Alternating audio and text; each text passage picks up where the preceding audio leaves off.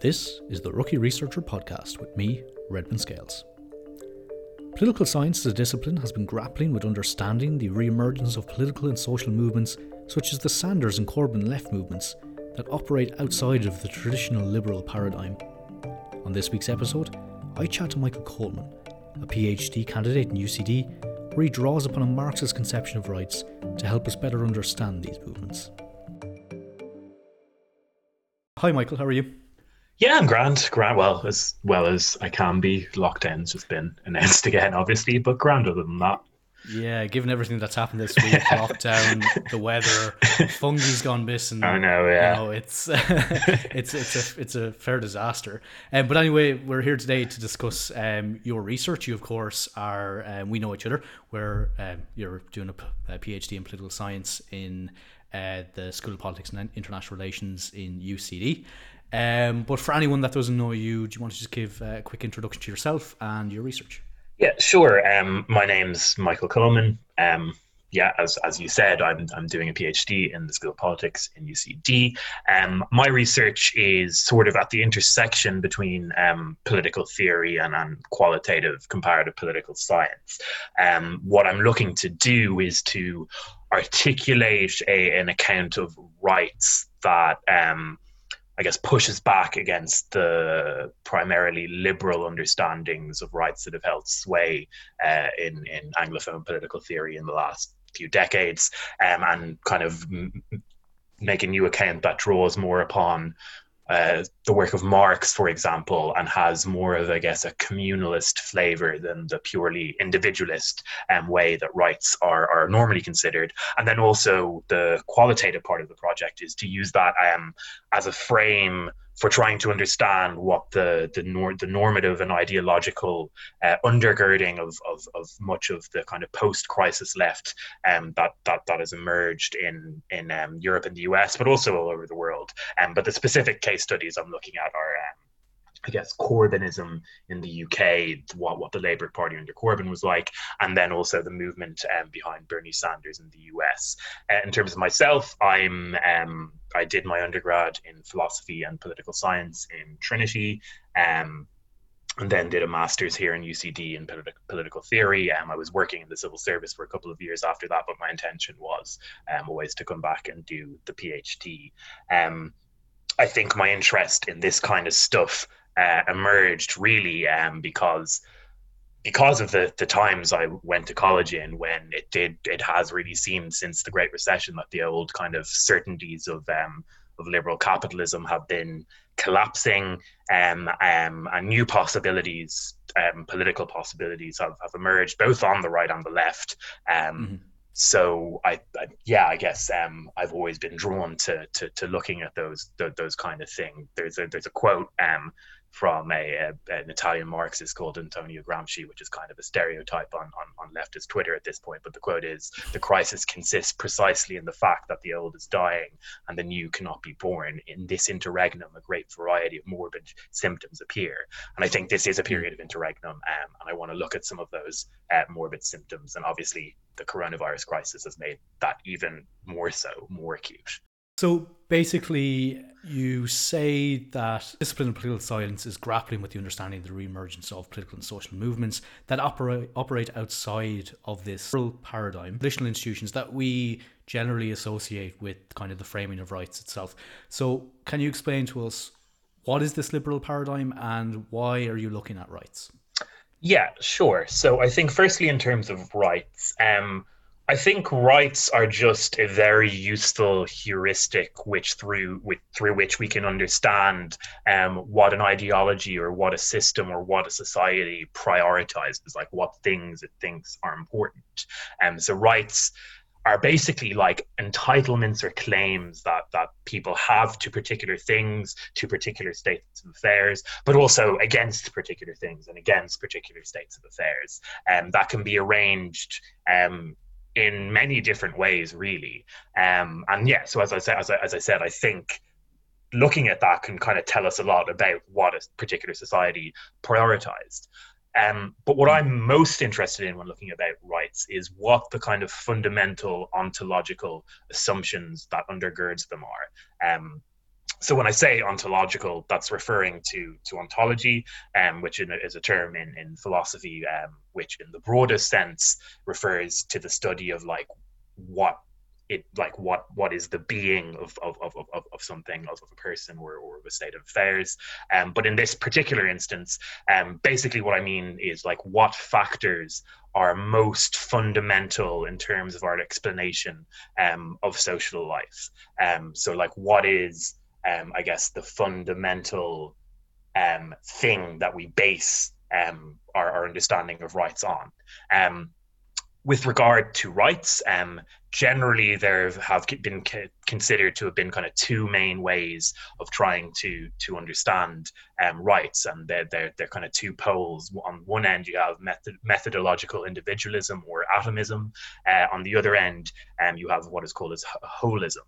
Um, so holism um, is generally what, what, what holists would argue is that the, the fundamental unit of analysis should be, I guess, the whole of society itself, uh, and the well-being of that whole should be what we consider um, when we're we're, we're considering um, rights or, or any kind of um, um, social arrangement, really. Um, so that would often stereotypically be associated with a more totalitarian point of view, insofar as um, you might argue that uh, individual rights need to be curtailed to, pr- to, protect like the strength of society. Um, I think Marxists are often kind of stereotypically associated with holism. I don't think that's quite accurate. Mm. I'll, I'll, explain why later. Um, but that's kind of what, what holism is generally thought, thought to mean. Um, methodological individualism, on the other hand, um, that is an approach um, which prioritizes the individual as the basis from which um, we should derive our understanding of rights. That the the thing we should care about mo- most is essentially the sanctity of that individual, and that we should treat all of those individuals um, fairly in some sense. Um, and most kind of, I guess, liberal um, political thought derives from a form of um, um, methodological individualism. So to then to move on to um, I guess the liberal framework you were asking me about. Um, I think the particular, the, the, the kind of, there, there, are different kind of directions liberal political thought goes in in the last 200 years, but the one I'm most concerned about is is liberal egalitarianism. Um, and they say this is a doctrine which has kind of dominated Anglophone political philosophy for the last few decades. Um, if not actually the, the, the, the operations of um, liberal political parties in the real world, but certainly mm-hmm. political philosophy.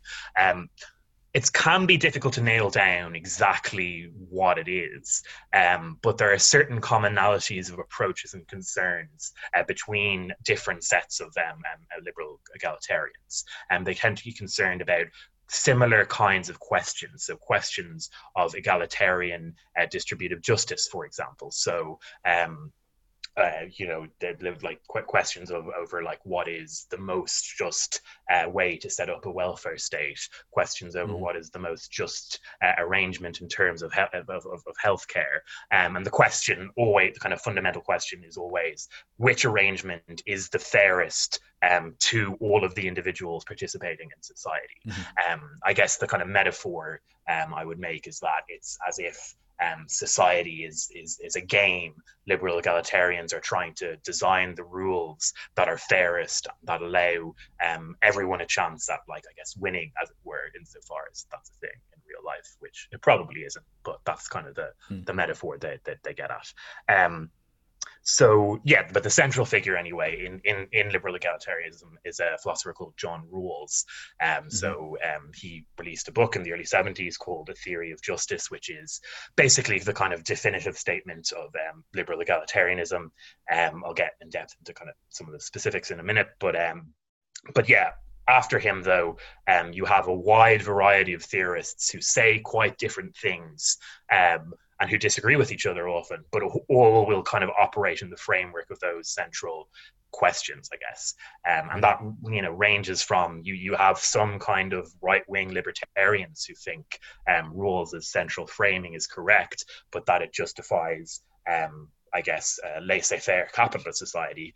And equally, you have some socialists. Um, so uh, a guy called G.A. Cohen being a, prominent example, who think that you can use Rawls's ideas to justify like a heavily redistributive socialist society. So, in terms of how liberal egalitarianism approaches rights, however, um, it is methodologically individualist um, insofar mm-hmm. as you know the individual is the thing that it's most concerned about. Um, but what I kind of add as a, a further ontological uh, uh, um, consideration that needs to be taken into account is like what aspect of the individual is it that we care about?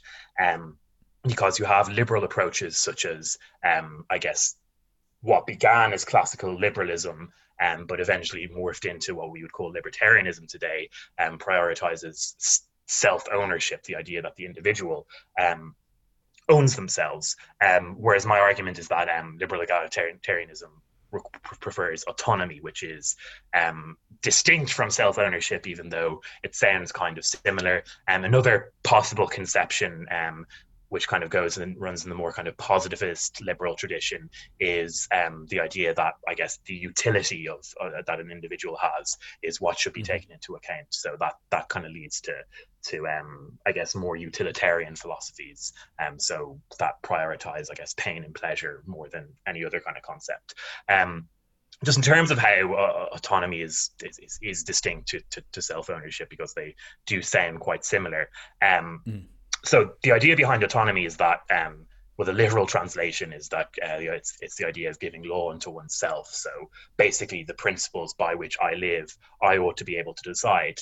Um, mm-hmm. But then there's also a real sense that autonomy means exercising control over your life, that you are not never treated as a mere object and never treated as as a means to to to an end by another person um, that's what autonomy kind of seeks to prioritize. Whereas self ownership um, is inherently tied up in the idea of property, that um, because I own myself, when I mix my labor, um, uh, because, because I own myself and my capacities, um, because when I mix my labor with, with, with, with the ground or with an object, I then own what is what is produced, and I have the exclusive mm. right to dispose um, over um, the, the, the property rights of that object where those two kind of concepts come into um, c- come into conflict is that it's possible to imagine situations where um, if I believe I have the exclusive rights to to to dispose over my property, um, the kind of logical corollary of that is that I could have the right to sell myself into slavery. Um, people who prioritize autonomy um, would say that doesn't make sense because once you are sold into that position, you're still you're being treated as an object essentially, and you have no mm-hmm. control over your life. You have no control to do anything anymore. And now that might be a kind of extreme example, but a less extreme example is the idea that like you know so someone who, who who who takes a very exploitative job because they need that money to survive they may well have consented to that situation um, but that doesn't mean that their boss isn't treating them like an object. That doesn't mean that they're not merely a means to their boss's end and it doesn't mean they have, they have any control over their their life. Um, so that that's mm-hmm. kind of where that distinction um, lies. Um, another thing that is so so yes so i guess um, liberal egalitarians think rights institutions should therefore favor autonomy and allow real exercise of control over one's life. So people can you know reach the conclusion that in order to achieve that people need access to free education free healthcare for example and a, a redistributive welfare state. Um, that's what kind of some kind of left liberal egalitarians anyway would think.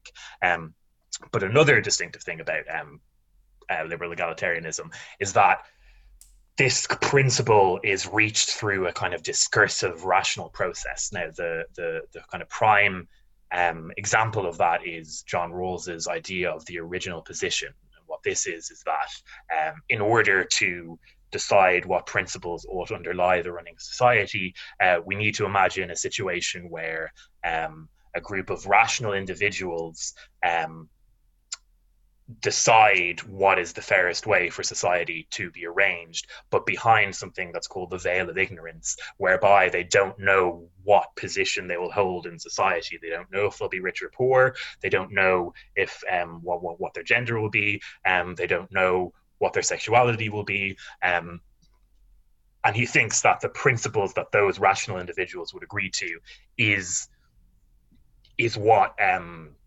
is, is what a just society would look like. Um, and there are various kind of iterations of this idea uh, that go in different directions, but that's kind of the broad framework under which a lot of liberal egalitarian philosophy operates after this point. Um, so what happens in this situation is it does generate broad principles that are quite open to interpretation. Um, so, mm-hmm. for example, um, one of the, the, the, the biggest one um, is the what's known as the difference principle, um, and this is the idea that um, inequality is only um, acceptable if it makes um, things better for the worst off or for the for, for the most vulnerable. Um, the reason why that's quite um, a broad principle that can be interpreted in many ways is that ultimately that uh, rely like what what you think society should look like on that basis relies on like empirical evidence really right um mm-hmm. because a right-wing liber- libertarian could believe that under laissez-faire capitalism um the the the rising tide lifts all boats and everyone's better off and could justify the arrangement under that basis um a socialist will believe that um capitalism generates poisonous inequality that makes things far worse for the for, for the worse off. So it would justify um, more rest- more re- redistribution. Um, and so that's just an example that it can be used to make very radical claims for redistribution. Certainly more radical than has existed in, in, in when liberalism has held sway sway in the political sphere in, in the Western world in recent decades. Um, However, I think it's still going to be criticized for having no conception of really of power, conflict, class, or change, right? It, it, as I mm-hmm. said, it's about designing the re- rules of the game, but it's something that only really can, without any conception of those things, it can only really ever fiddle around the edges. And I, I think it's kind of a philosophy that intrinsically appeals to. I don't really, I don't mean this in a mean way. It just is true. It's a philosophy that mm. appeals to policy wonks. I think it appeals to people who think that um, if you just have the right policy, uh, you can make things better. Like the Elizabeth Warrens of mm. this world, I think, is is an example of, of, of, someone who would be drawn to this kind of philosophy. Uh, so, Micheal, you state that uh, liberal egalitarianism is often criticized of having no conception of power or change. Um, so, I'm just interested to know why you think this is. Yeah, so I think um, liberal egalitarianism is a kind of social critique, right? Insofar as, mm. you know, um, if a political philosopher is making an argument that um, because of liberal egalitarian principles, education should be free, um, it's because they actually want society to implement that kind of change, right? Um, mm and the specific kind of social critique liberal egalitarianism is is kind of known as external critique. Um, so that's to say it uses standards derived from outside the object being criticized uh, in order to evaluate it. Um, so what that means is the kind of principles um, that liberal egalitarians use to, I guess, assess society um, are, I guess, derived entirely external from society, from this imagined kind of rational discursive process, um, and that this kind of gives it a universalism. Um, but that's kind of the, the the broad way they approach criticism. Um, political theorists from other traditions have have often criticized this um, idea for kind of lacking relevance to, to, to, to, people inside a real society, right?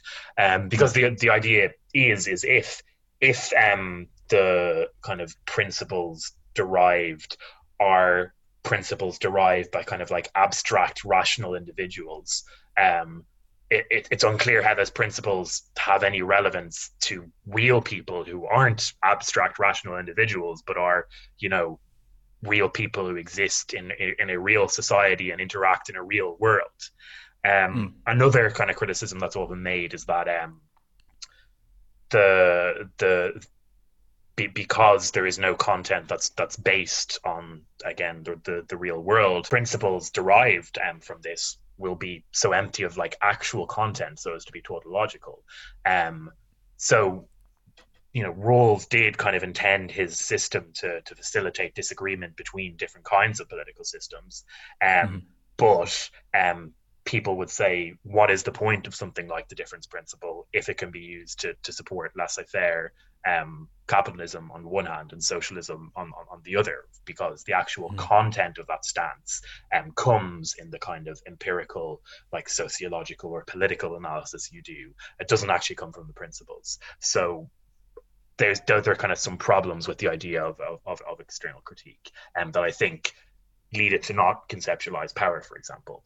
And if we contrast mm-hmm. this to another approach, which is known as kind of immanent critique, um, and the idea of immanent critique is to, to draw on standards um, implicit in, in, in, really existing social practice to, to, to critique them.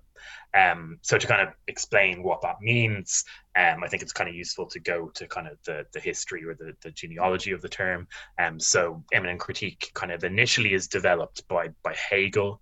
Um, the, the idea, his idea being that if you can uncover the ways in which um, you know society or or well he wasn't really talking about society but for the purposes of this we'll say society and um, society fails to live up to claims made by its own rights institutions um then that can be something that facilitates change. So, for example, um, you may live in a country that um, has a formal right to political, equal political participation of all citizens. Mm-hmm. Um, however, the kind of untrammeled power of, of, of, large corporations and money in politics may mean that right has no substantive content at all.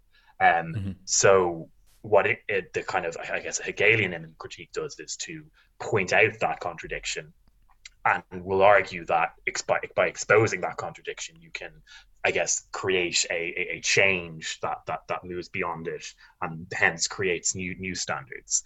Um, what Marx adds to this is is he he he kind of adds a kind of a material edge. He says it's not enough to just observe that contradictions like that exist in the real world. Mm-hmm. You have to also understand what the material basis for that is. Um, so a Marxist would add to, to, to that observation about the, the, the you know contradiction between mo- money and politics and the right to equal political participation would say that um, the material basis of this is the the power relations that are created by um, a capitalist society whereby uh, economic power is centralized increasingly in the hands of fewer and fewer actors um, and they use an ideological sleight of hand to argue that it is illegitimate to infringe on their economic rights um, even as they use those economic rights to effectively infringe on people's um, right to equal political participation. And that in order to actually overcome it, it is necessary to overcome that um, I guess that that that that relationship of domination or the or that power relation. So that's kind of the the the, the distinction between um, that that that would be a reason rather why um, liberal egalitarianism fails to conceptualize these things because it, its its analysis is so withdrawn from the actual realities of society in that way. Mm-hmm. And and just to say that doesn't necessarily mean that um, immanent critique is inherently superior to to to um, external critique, right? Because I think there probably still is something to be said for the kind of universalism um, it operate it, it, offers, right? If, if, if, if, if all social critique is based on the society it operates in, you, you do seem to collapse into a kind of relativism. Um, but it's right. It is to say that bringing in some techniques from immanent critique can can uncover the weaknesses of, of liberal egalitarianism as an approach and can perhaps um, help it to move beyond those weaknesses. Um, although the question remains whether doing that you could still call the philosophy liberal egalitarianism, or would it become something else? So, Micheal, you hypothesize that these movements, so the the Bernie Sanders movements and the Corbyn movements, um, are committed to a platform anchored in a conception of rights which draws upon the work of Karl Marx. But if we look at Karl Marx, especially his early work, some would argue that he ignored the kind of proliferation of individual rights. And just to, to quote Marx himself, he says, the rights of an egotistic man, of a man as a member of the bourgeois society. This is to say that an individual separated from his community and solely concerned with uh, his self interest. So basically, these alleged universal rights uh, of the abstract individual uh, would in reality promote the interests of one particular social type. So the progressive or the possessive individual uh, of capitalism. So how are you tying this to your research? Yeah, so I guess Marx comes in in a number of ways, really. Um, so I think, firstly, um, when I talk about Marxism, um, I'm not necessarily just talking about the kind of set of politics that is associated with the label Marxism, although I do have mm-hmm. sympathy for a lot of those politics. And I'm talking about Marxism as a as a methodology, um, mm-hmm. as a tool deployed by the social sciences and philosophy um, that can basically help us understand um, how, how how society works. Um, so, what I think one of the biggest things that Marxism as a methodology does um, is that it says when you're analyzing um, the like when you're analyzing an object, whether that be society or something smaller, um, mm-hmm. you need to understand um, the contradictions or the antagonisms between the individual components um, of that whole. Um, and mm-hmm. that's that's how you kind of get to um, the, the the basis of, of of I guess what's what, what's going on. This is kind of this is what's often known as dialectics. Um, I won't get into what the different definitions are because that's a whole other debate. But that's kind of like the broad Marxist um, approach. Um, so in terms of what Marxism brings to um, rights, I think the first way it links into my research is because I think um, it begins to build um, a critique of a, a liberal approach to rights in general, but also a liberal egalitarian approach to rights. But I think it also offers some insights that can move beyond some of the problems um, presented by for, for a liberal egalitarian uh, approach to rights. Um, so I think the first thing that Marxism does is that um, it, it, historicizes um, rights institutions um, insofar as I think Marx will always say that we ought to be suspicious of um, um, the like any kind of state of affairs in society which claims itself to be natural, right? Um, mm. And this is what often, if, if, we go back to kind of the libertarian understanding of, of, of rights and self ownership, um, often what justifies that is the idea um, that this is a natural state of affairs, whether that be given from God or you know hmm. some other justification now that God doesn't tend to play too much of a role in political theory.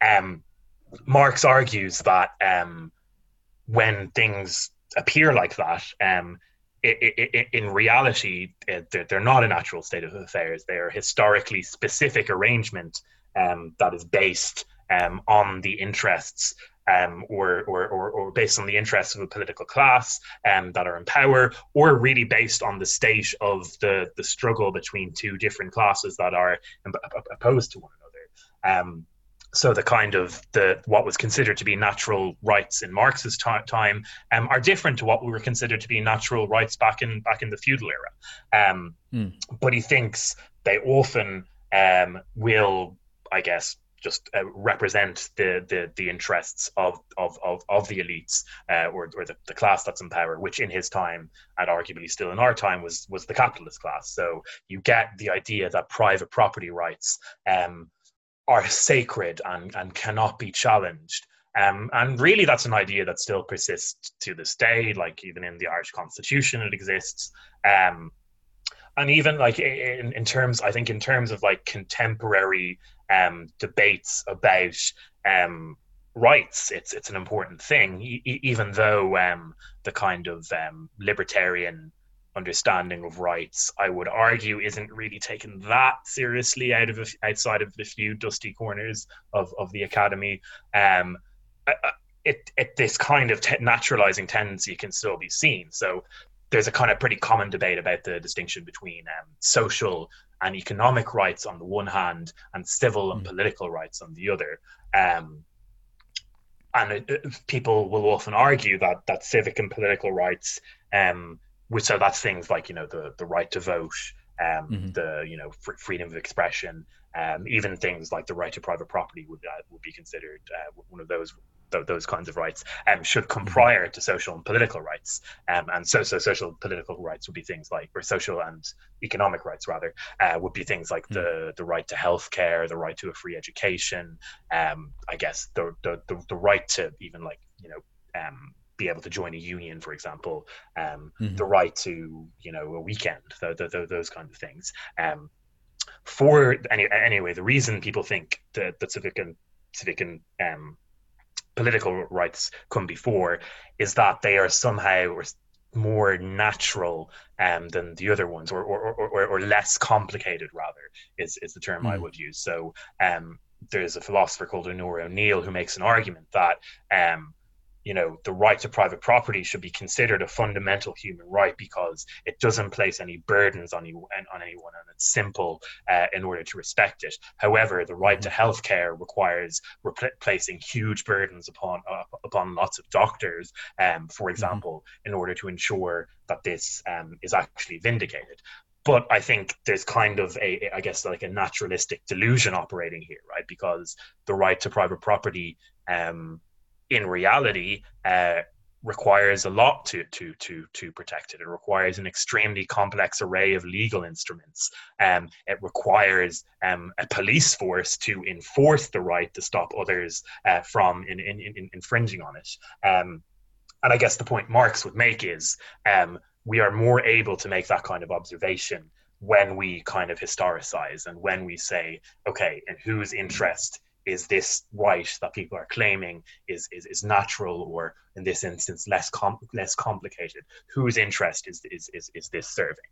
That's kind of what the, the mm-hmm. historicizing does. Um is worth noting though that that doesn't you know like that that's not really enough on its own, right? Just because you observe that a specific kind of right is historically specific doesn't necessarily mean it's wrong, right? Like there mm-hmm. could still be other justifications for it, but I think it, it historicizing does kind of um, expose some of the more flimsy justifications.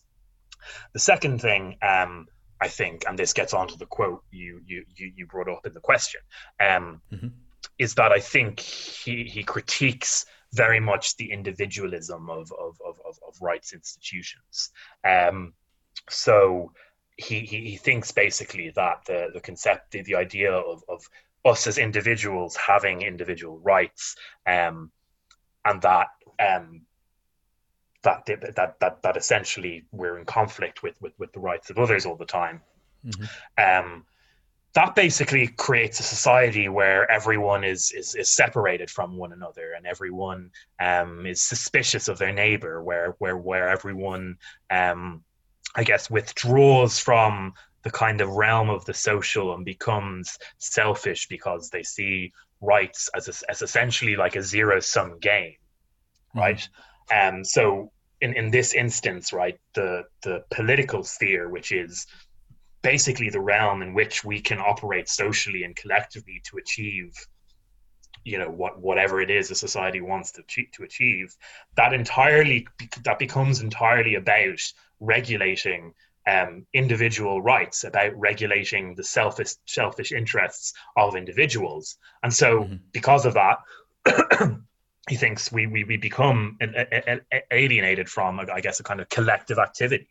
Um, mm-hmm which for Marx is a problem because he thinks humans are are, are at a root um, in, in, in inherently, I guess, in, in, in, inherently like social animals, right? Who who who are instantiated by our activity with other people. Um, that's mm-hmm. what makes us to like who, who who we are in various ways. So, would you argue that Marx himself is a holist rather than an individualist? Um, so that's a good question. I'm going to get get get onto that in a second now. Um, just to, mm-hmm. to, to, to frame it, um, though, I think in terms of how that relates back to to to liberalism, um, or liberal, mm-hmm. liberal egalitarianism, I think um, the kind of historicizing I was I was talking about um, that's more damaging, I think, to to um, libertarianism than it is to liberal egalitarianism. In fact, I think that kind of historicizing perspective um, can definitely aid liberal egalitarianism in its debates against um, libertarianism.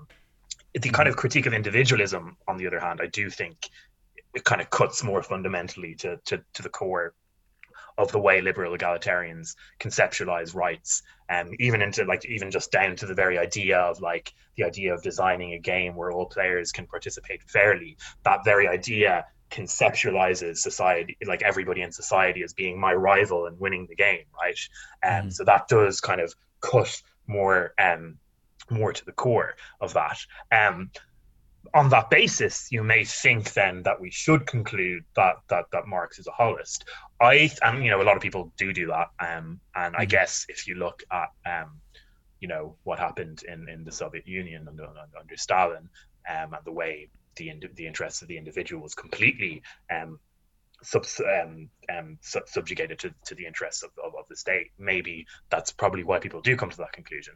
I think that's mm-hmm. that's mistaken though, um, because I think you can't read if, if you read Marx in any depth, you can't help but notice how um, how how concerned he actually is with individual freedom. Right, he has.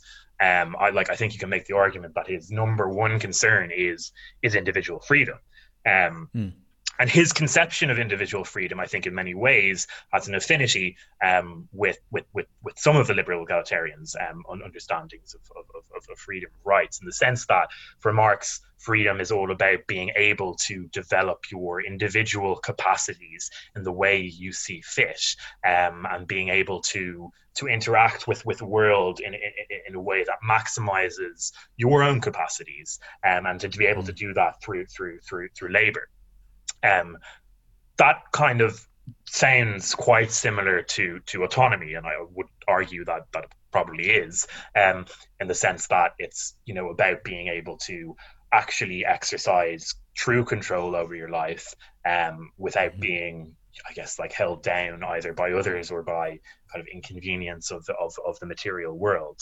Um, and you know he also has a lot of um, he also writes a lot about um, so something like called called alienation, whereby um, essentially individuals become objects at the mercies of of of um of of their you know capitalists or their bosses, but also just at the kind of the forces of production, capitalism in general, and that's that's something he wants to transcend. So he has a conception of autonomy and freedom, which has a kind of an affinity of sorts with with with liberal egalitarianism.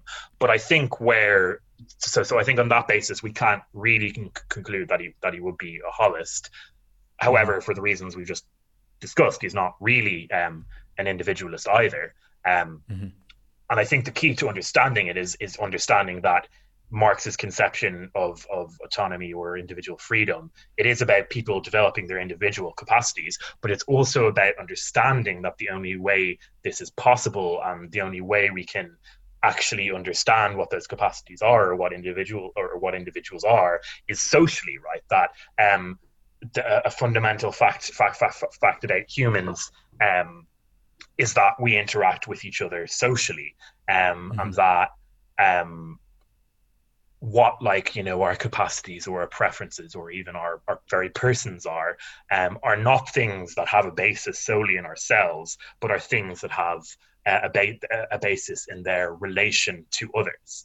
Um, so that that that that that that's that's I, I think a, a, way of looking at it. So drawing back then to our kind of like I guess uh, kind of ontological considerations um, I think it's it, to me anyway it's it's clear that we we we if you're learning from marx you need to conceptualize um, an ontology that is i guess neither uh, methodologically individualist or holist um, one that mm. focuses on i guess the the relations between people um, as the basis for understanding both the individual and the whole um, and that uh, an understanding of rights that um, I guess, privileges um, autonomy, um, but understands that um, autonomy is only achievable, kind of, I guess, intersubjectively through, I guess, um, through social activities um, mm-hmm. with, with with with others, and recognizing that we are all, I guess, dependent. We may all be distinct individuals, but we are all distinct individuals that are dependent upon one another. Um, mm yeah, so I, I think when you do that, you can understand both the individual and the whole a lot better, and and and um, you know have a conception of rights that protects both of things um, more so.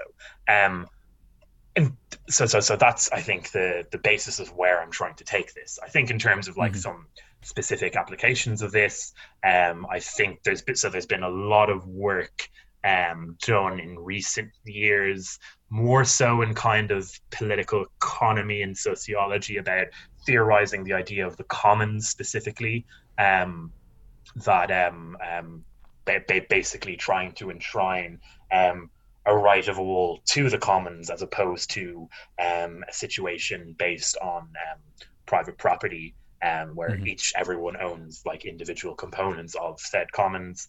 Um, anybody who's taken a first year political science module will uh, will will of course have heard of the tragedy of common of, of, of, of the commons, which suggests such an affair is unsustainable. There's a lot of research like like that. Like I, I always do find it quite funny that that's kind of taught as a foundational thing in first year political science because it has like I would argue thoroughly been been been thoroughly the, the way in which that has been theorized has moved on a lot in recent years, and I mm. think theorizing a, a, a, right to that it could, could be a helpful development there. I also think um, there's been a lot of work done um, on the idea of, I guess, fragility and vulnerability by, in, in particular, by feminist political philosophers. Um, I think especially Judith Butler is probably a prime example of that. Um, and I think recognizing our inherent dependentness on one another necessarily means recognizing our common vulnerability and fragility alone. Um, and I think um, theorizing a system of rights that that that that respects those things and protects those things is something that that is also I think quite important. Go. So, Micheal, you're not necessarily arguing for a causal mechanism. You're just theorizing a normative argument in a sense. And you're going to apply this to the Corbyn movements and the Bernie Sanders movements that we've seen over the last few years. So, why these movements? Why these specific movements?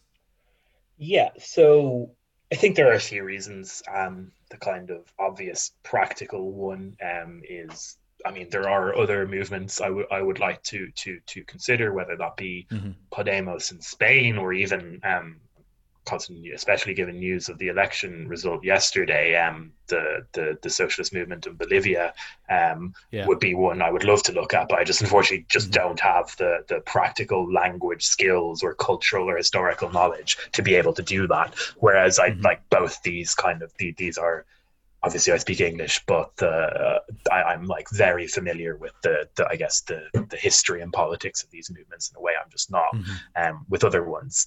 Um, I think also um, even within that, there's kind of a, I, I think anyway, like a compelling narrative of the idea of socialism emerging in the belly of the beast, and that's not really enough on its own, but it's something that does mm. just kind of like, I guess, grab you, um, which I mean, we should admit does contribute to to, to, to how we select cases in, in, in our research.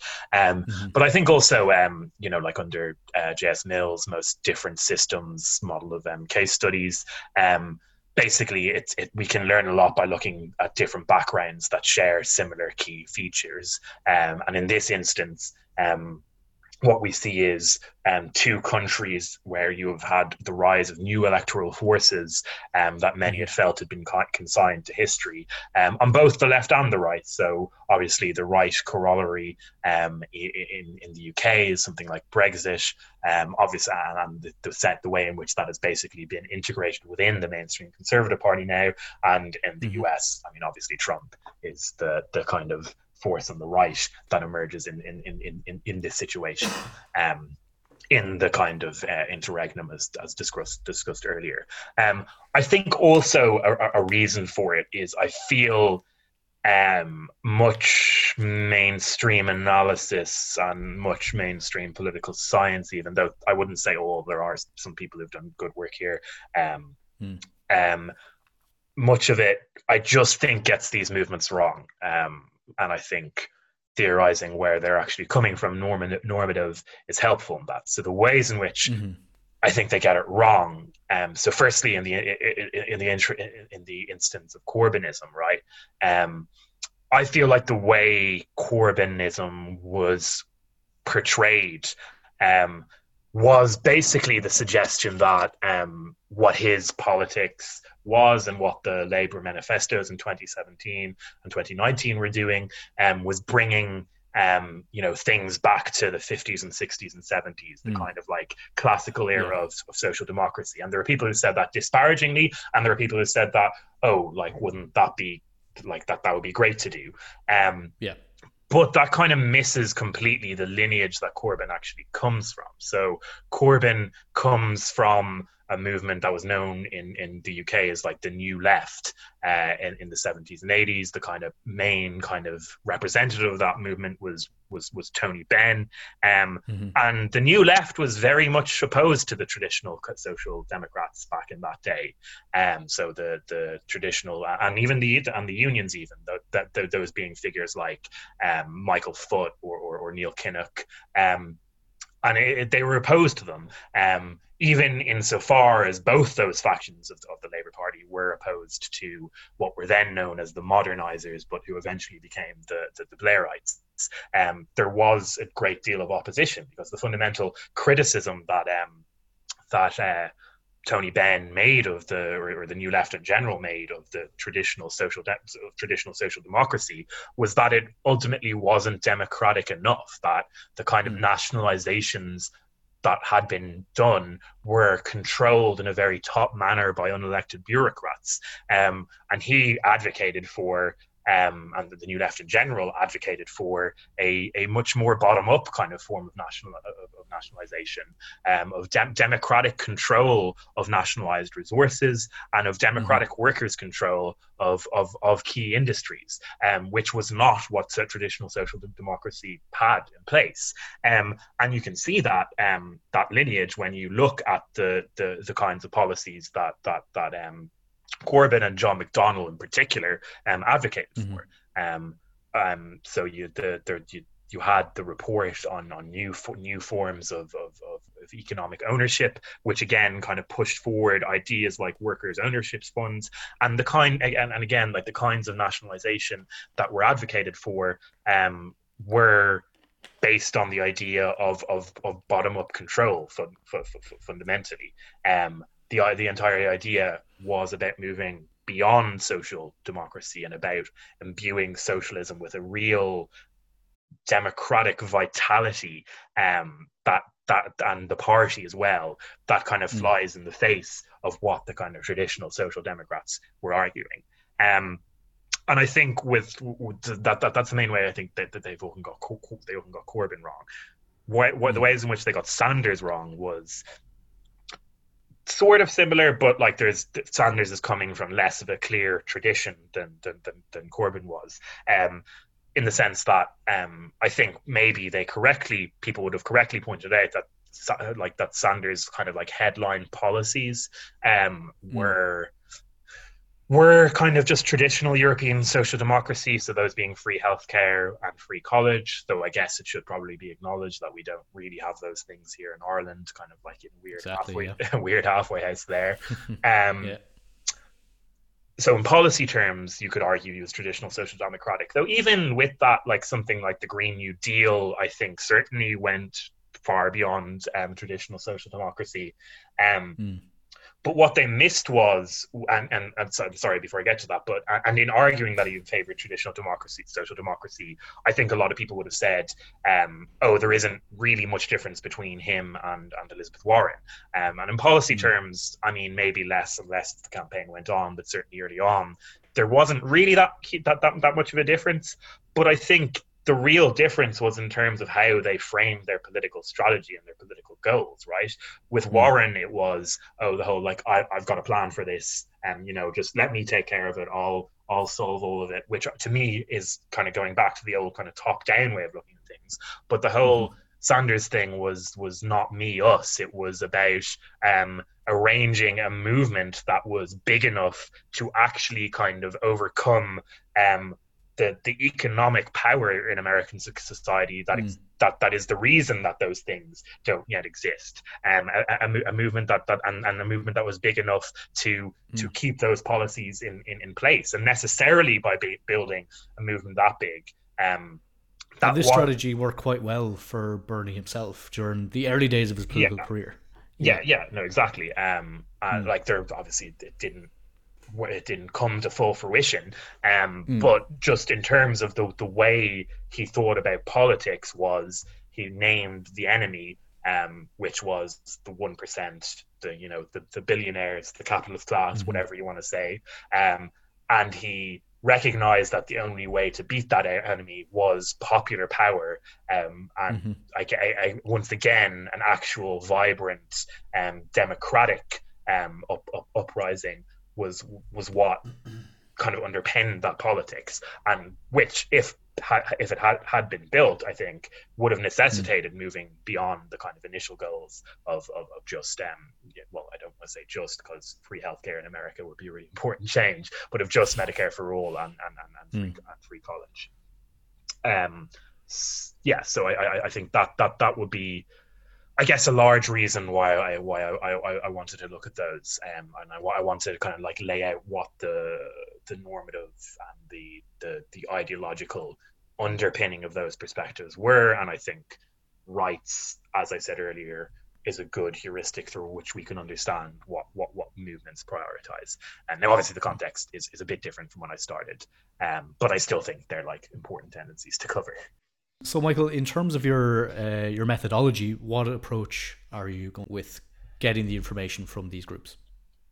Yeah, so there, there's been a particular kind of um, methodological turn in political theory in, in, in, in recent years in general. Um, but I think um, a specific iteration of this is the idea of something that's called like the ethnographic sensibility or the idea of political theory in an ethnographic in an ethnographic key.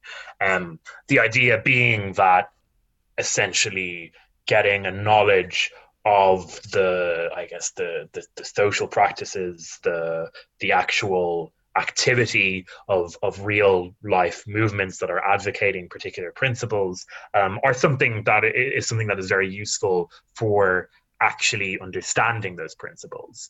Um, and I think that kind of aligns with the kind of idea of immanent critique I was talking about earlier, because if you want to, it gives a kind of a real world understanding of the social embeddedness of, of, of, of normative principles advocated for. Um, and I think also it's it's it's it's an approach that is, is especially good at um, I guess trace tracing ruptures in in, in social ontology.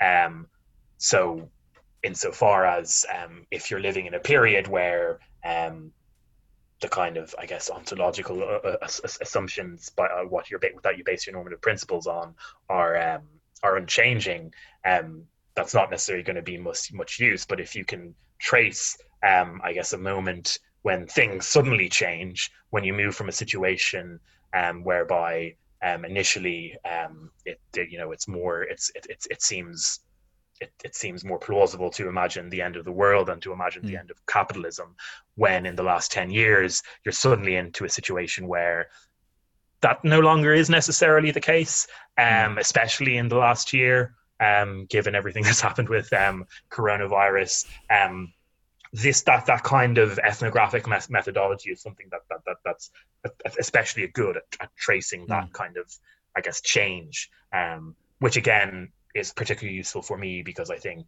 the ontological basis of rights is something that I am particularly interested in. Um, mm-hmm.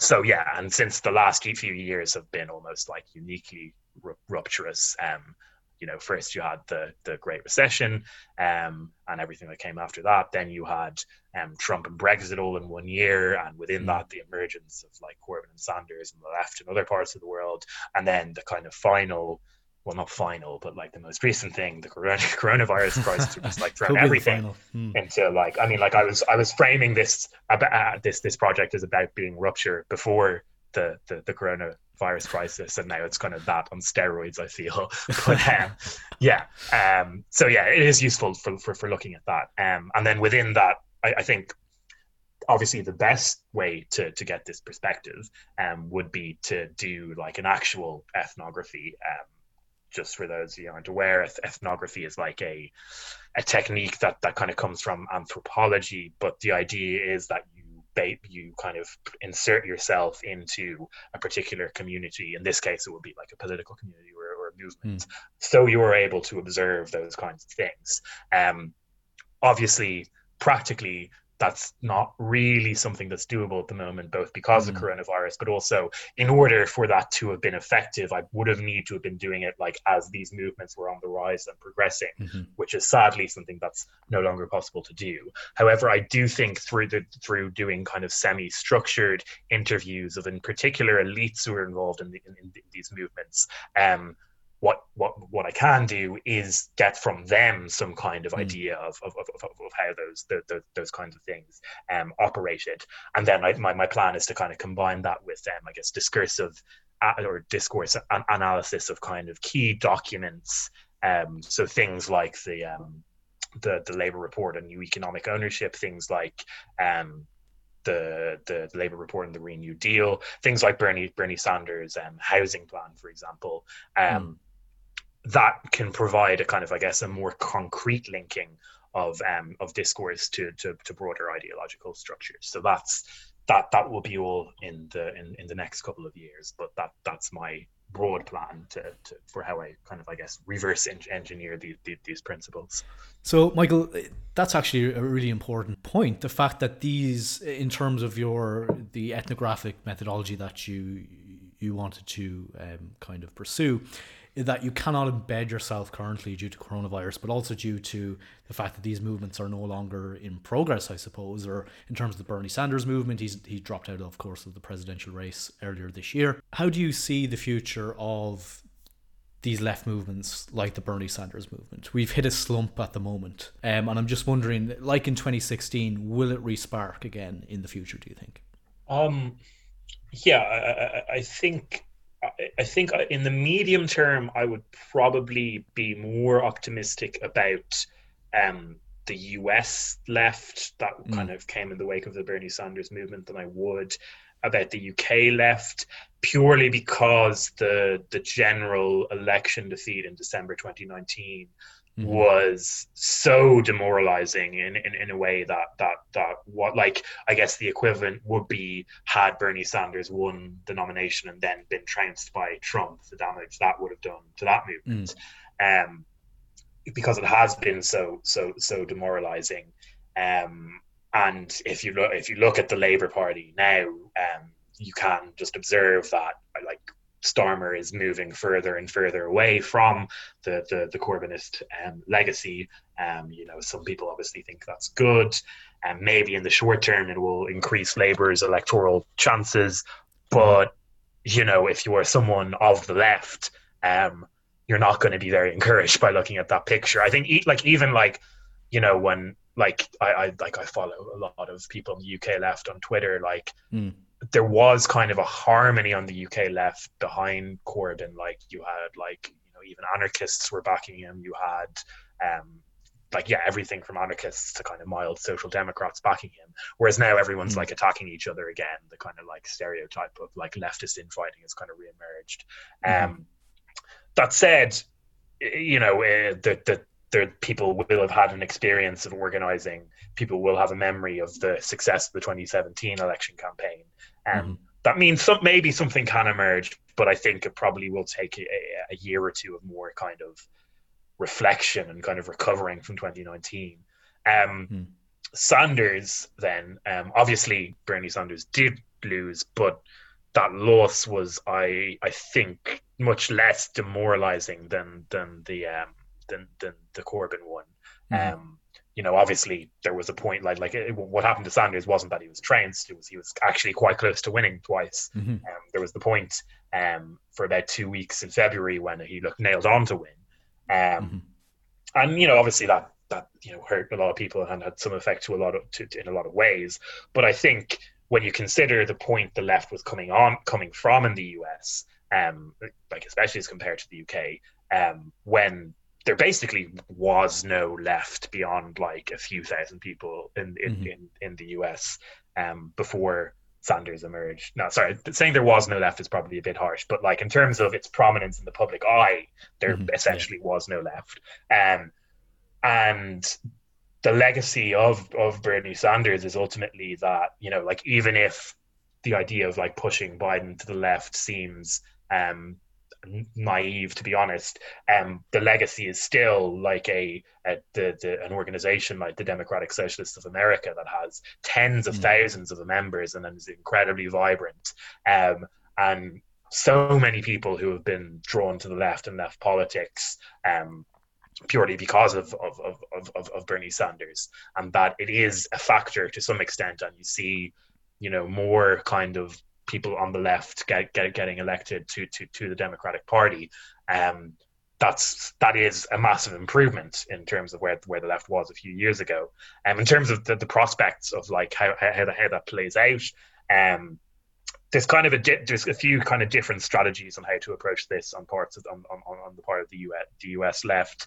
Kind of the more kind of the the more center left elements of the DSA would probably believe um, that you can kind of, I guess, gradually transform the Democratic Party into a you know a true mass party in the style of kind of the old European social democratic parties. Um, but I think most of the left would recognise that's that's not going to happen certainly anytime soon. And so, you know, some people will would, would argue that um, essentially there needs to be a complete a complete cutting of ties with the Democratic Party um, and setup of a new kind of mass workers' party um, mm. to to pursue um, those goals. Um, and then there's a perspective in the middle of that, um, which is known as the, the, the dirty break, um, which would agree with people who say you're not going to change the Democratic Party, but also recognize that in the short to medium term, um, it's literally impossible to achieve anything electorally. So with without the Democratic Party, so the goal should be to, I guess, gradually get more and more socialists elected um, on a democratic platform mm. until you reach the point that those socialists have enough prominence um, to break away from the Democratic Party, and then and at mm. that point form a new party. And um, that's called the dirty break. Um, but the but as I said, I, I, I would be kind of more optimistic about the, the the the kind of Bernie Sanders left in the US than than the UK left at the moment.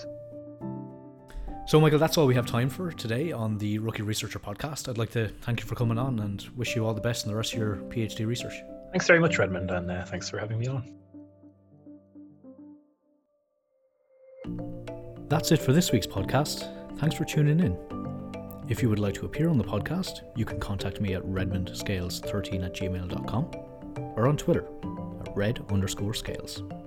Thanks for listening and stay safe.